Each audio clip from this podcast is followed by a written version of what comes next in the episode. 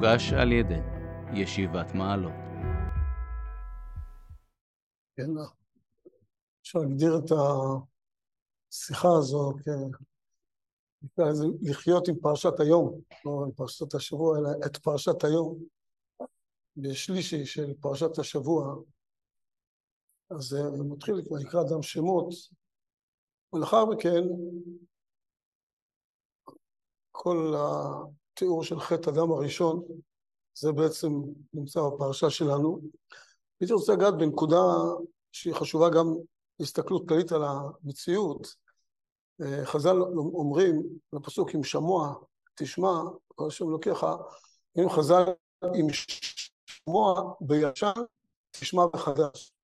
כדי להבין את החדשות, כדי להבין את המציאות בכלל שאנחנו רואים, חייבים לשמוע בישן. אי אפשר ככה לראות את המציאות עכשיו ולפיה להחליט מה באמת קורה. צריכים לשמוע בישן ראייה עמוקה אלוקית של המציאות, ומתוך המציאות העמוקה הזאת להביט על המאורעות, על המציאות שאנחנו חיים אותה. פרשיות בראשית במיוחד, הן באות בדיוק על הנקודה הזאת, ואחד התפקידים בצורה פשוטה אפילו ברמת הפשט של פרשיות בראשית זה לספר לנו כל מיני דברים מוזרים שאנחנו רואים בעולם, דברים מיוחדים, מאיפה הם הגיעו לעולם. אם שמוע בישן תשמע ברעש, אתה מסתכל על כל מיני תופעות, אתה רואה דברים, אתה לא מבין מאיפה הדבר הזה הגיע לעולם. אז בפרשה שלנו, היום זה כתוב על שני דברים, כתוב, התורה עצמה אומרת, על כן יעזוב איש את אביו ואת אמו, ודבק באשתו והיו לבשר אחד. מין דבר מוזר כזה, שאדם עוזב את אביו ואת אמו ודבק באשתו, לא מוצאים את זה גם, באדם מוצאים את זה באופן מיוחד גם מבעלי החיים, גם בעלי החיים, עוד יותר אפילו מהאדם עוזבים, אבל האדם עוזב ודבק באשתו, באישה מסוימת, וחי איתה... מאיפה בא הדבר המוזר הזה? למה לא כמו כל בעלי החיים? האדם רואה אישה בשוק, בא עליה, כמו שהחתול בא על החתולה, ויש המשכיות, הם ממשיכים את הדורות יפה מאוד.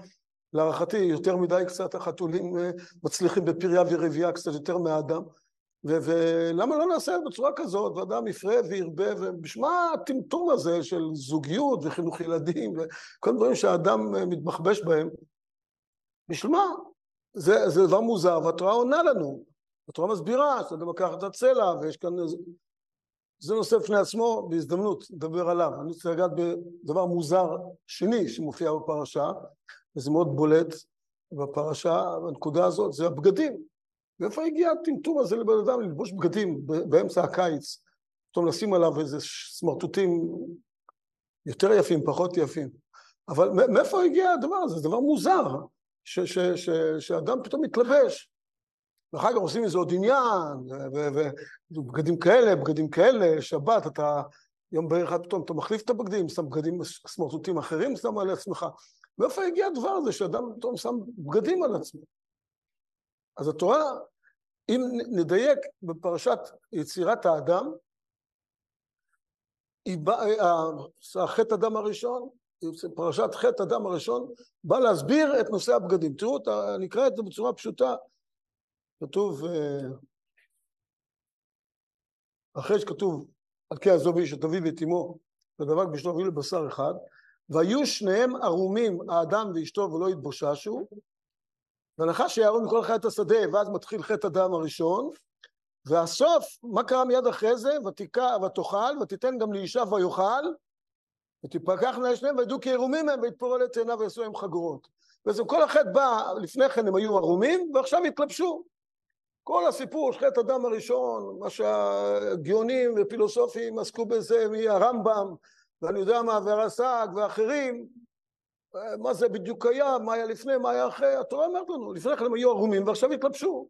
זה, זה מה שהתורה אומרת, מה קרה חטא הדם הראשון, מה קרה, מה הוא שינה בעולם. הוא שינה בעולם שפתאום אנחנו באים לבושים לשיעור. זה מה ששינה בעולם, לפני כתוב שהיו ערומים ועכשיו פתאום התלבשו. ממש, המילים לפני כן ערומים והמילים אחר כך והיו כערומים ועשו להם חגורות. מה, מה העניין? זה, זה, זה הנקודה, זה חטא הדם הראשון. זה, זה, החטא הזה הביא את המוות לעולם, הביא את כל הרוע לעולם, דברים אדירים. בדיוק זה מה שהתורה מצתה לומר לנו שלפני הם היו ערומים ועכשיו כבר לא ערומים. כנראה המושג לבושים הוא מושג עמוק ומושג מאוד מאוד גדול, שהכל הכל מוסבר על ידו. וכל הרוע והכל הכל זה בעצם הכל תוצאה של הבגדים, של המושג הזה של לבושים, שהוא מושג פנימי עמוק מאוד. ורציתי טיפה לדבר עליו, אה, גם הוא מאוד קשור גם למצב שאנחנו נמצאים פה, אבל חשבתי דרך, אה, עסקתי בזה, שהבוקר, מה לפי ההספק של הבוקר, אה, לעסוק בזה, דרך הסיפור של רב נחמן, שכבר ראינו אותו, לפני פעם דיברנו אותו, אבל הוא הביא אותי לראות את המקורות שלו, ובאמת יש כאן דברים נפלאים. כשרב נחמן עלה עשה את המסע שלו לארץ ישראל, אמר אז לרב יודל, מופיע בחיי מוהר"ן, אמר אז לרב יודל שרוצה לנסוע לארץ ישראל. ורב יודל ברך אותו ואמר לו, רבנו, בוודאי אתם רוצים לפעול שם איזה דבר גדול, אתם יודעים שאצל החרדים אומרים בלשון רבים, רבנו אתם רוצים, לא? חס וחלילה אומרים לו אתה, אלא זה אתם, אתה, אבל הוא מתכוון אתה, כן, רק קח את הסגנון.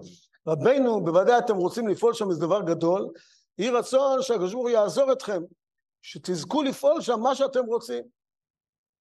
נענה לו בראשו על ברכתו, אה, יש מקור בגמרא, נענה לו בראשו על ברכתו, אחר כך אמר, אמר ככה נחמן אומר, אומר, הייתי יכול לפעול מבוקשי וחפצי וענייני, שאני רוצה לפעול בארץ ישראל, הייתי יכול לפעול גם פה על ידי תפילות ובקשות לבד, לא צריך, ולא צריך לנסוע לארץ ישראל. במילים כתוב, לא צריך לנסוע לארץ ישראל.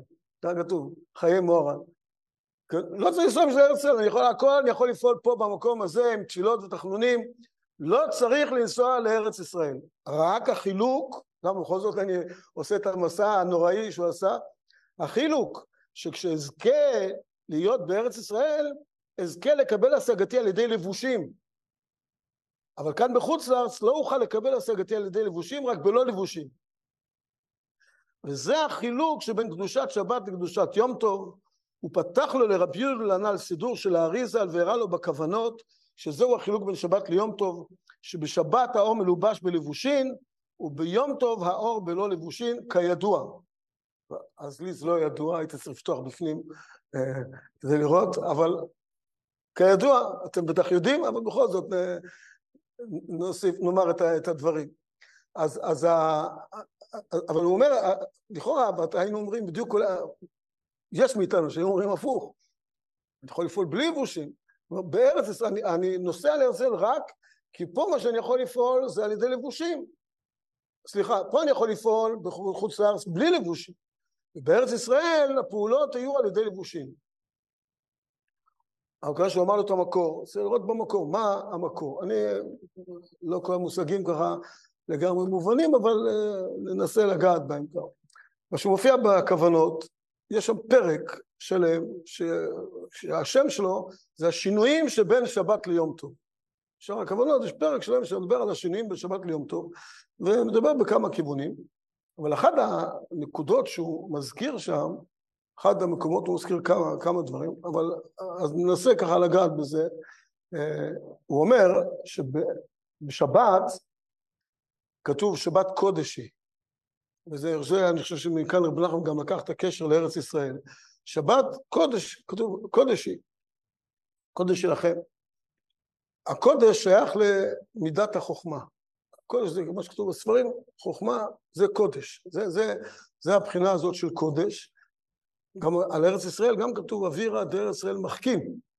השבת קודש, שבת היא שייכת לחוכמה. שם כתוב בשאר הכוונות שבשבת אז החוכמה, המוחין של החוכמה, המציאות המאוד עליונה, כמו המוח, היחד בין מוח לגוף, אז המוחין של החוכמה מתלבשים בכלים של החוכמה עצמה, מה שקוראים לזה נצח עוד יסוד, מתלבשים בכלים של החוכמה, והם כל אלה מתלבשים דרך אימא, שזה הבינה, ומזה זה מגיע לזר אנפין, כאילו למציאות הנמוכה יותר של השמיים והארץ. אבל החידוש של שבת זה שהמוחים של החוכמה מתלבשים בכלים של החוכמה עצמה. וזה הדבר הגדול של שבת. מה שאין כן ביום טוב, אז הכלים, החוכמה היא מופיעה, אבל לא בכלים של החוכמה, אלא רק בכלים של הבינה, ולא בכלים של החוכמה, ולכן זו חוכמה הרבה יותר קטנה, הרבה יותר מועטת, אבל מצד שני יש לה פחות לבושים, כי יש כאן גם את הלבוש של החוכמה וגם את הלבוש של הבינה בשבת. יש פחות לבושים. מבין רב נחמן, עכשיו נתרגם את זה בלשוננו, שבשבת יש יותר לבושים, כי האור הוא מאוד גדול, מוחין של החוכמה, בכלים של החוכמה, שזה ממש הופעת החוכמה כשלעצמה, זה אור עצום שהוא לא יכול להתגלות אם הוא לא יעבור דרך שני לבושים. גם הנהי של אבא וגם נהי של אמא, כמו שני לבושים.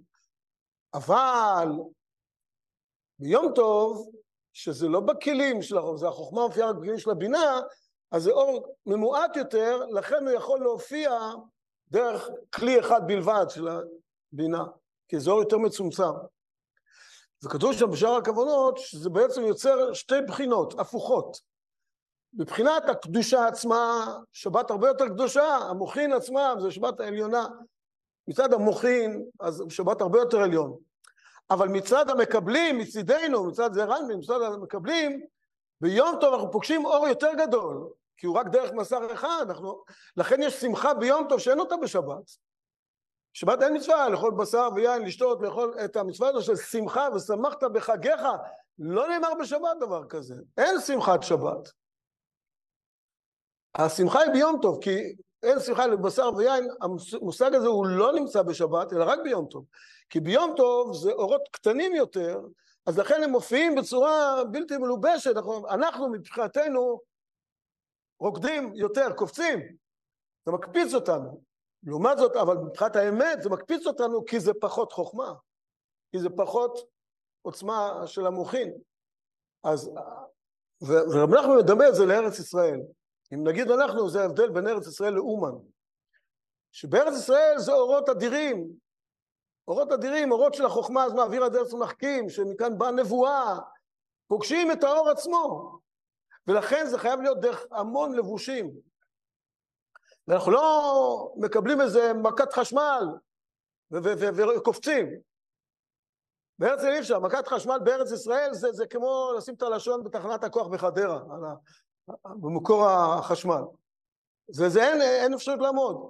ואז צריכים טרנספורמטור ועוד טרנספורמטור עד שזה מגיע אלינו, עד שאנחנו נהנים מהאור. זה לוקח המון לבושים, המון דברים בדרך, עד שזה מגיע אל, אל האור שלנו.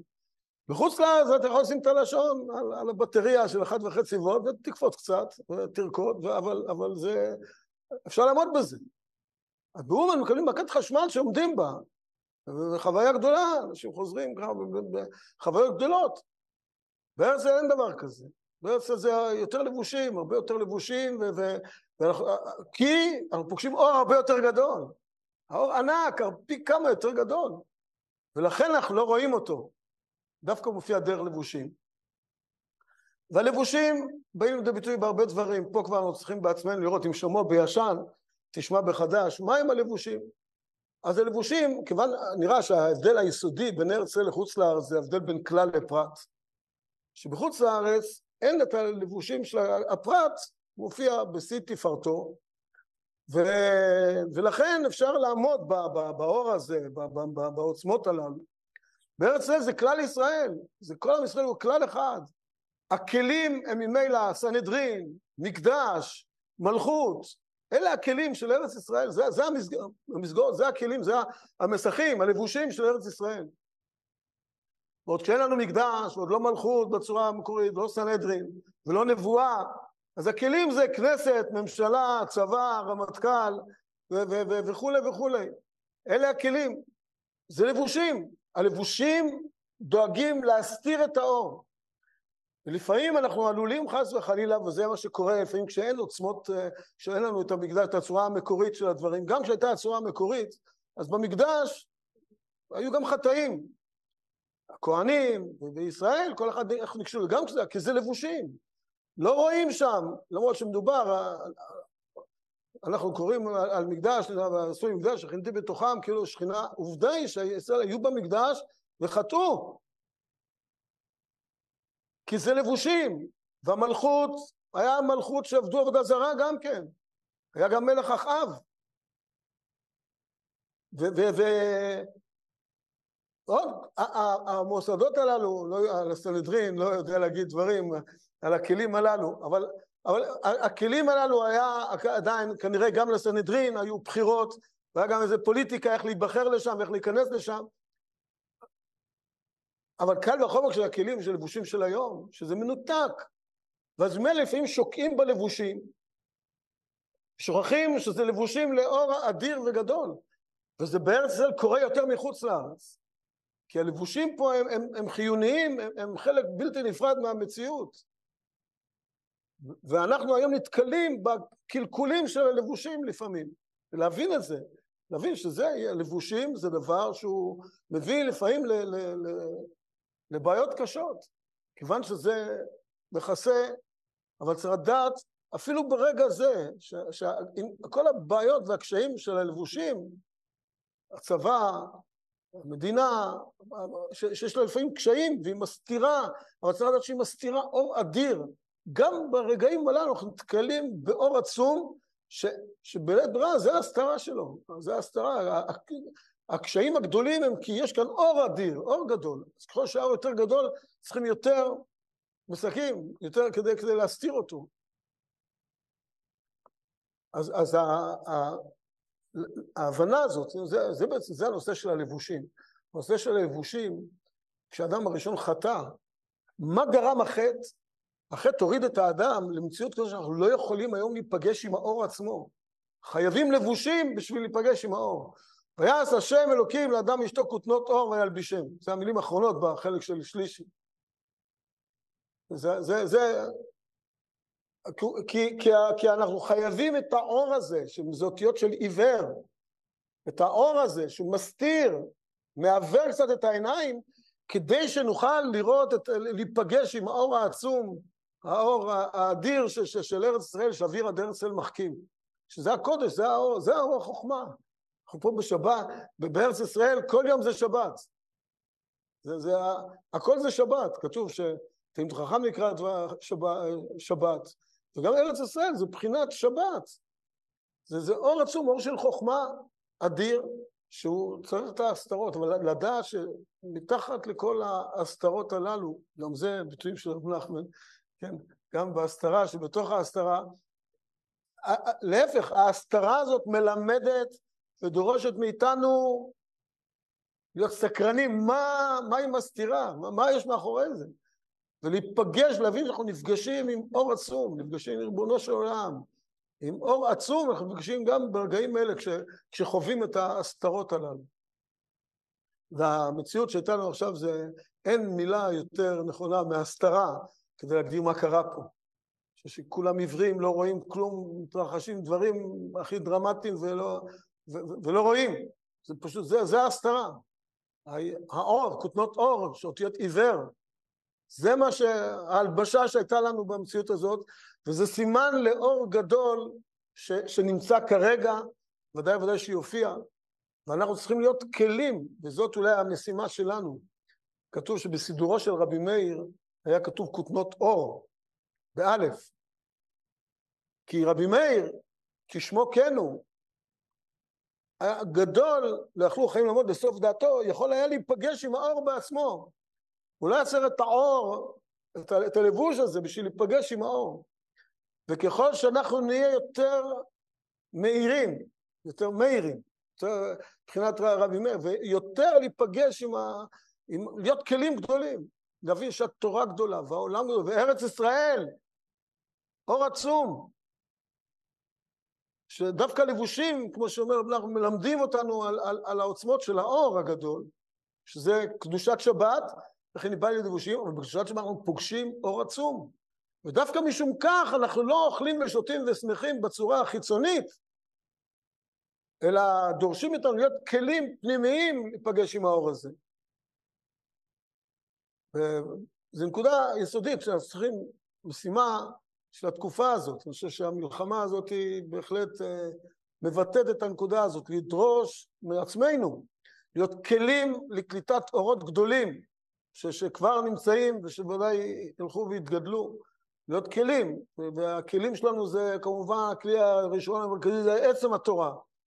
ובתוך התורה, ככל שאפשר להעמיק יותר ולהגיע להבנות פנימיות יותר, להיות כלים גדולים לקליטת האור, שנזכה שגם בסידור, בסידורים שלנו יהיה כתוב כותנות אור באלף, נוכל להיפגש עם האור האלוקי הגדול הזה, כבר לא דרך הסתרות ולא דרך כל מיני קלקולים וצרות לעם ישראל, אלא ניפגש עם האור בשמחה ובטוב לבב, בבשורות טובות ובישועה שלמה בעזרת השם.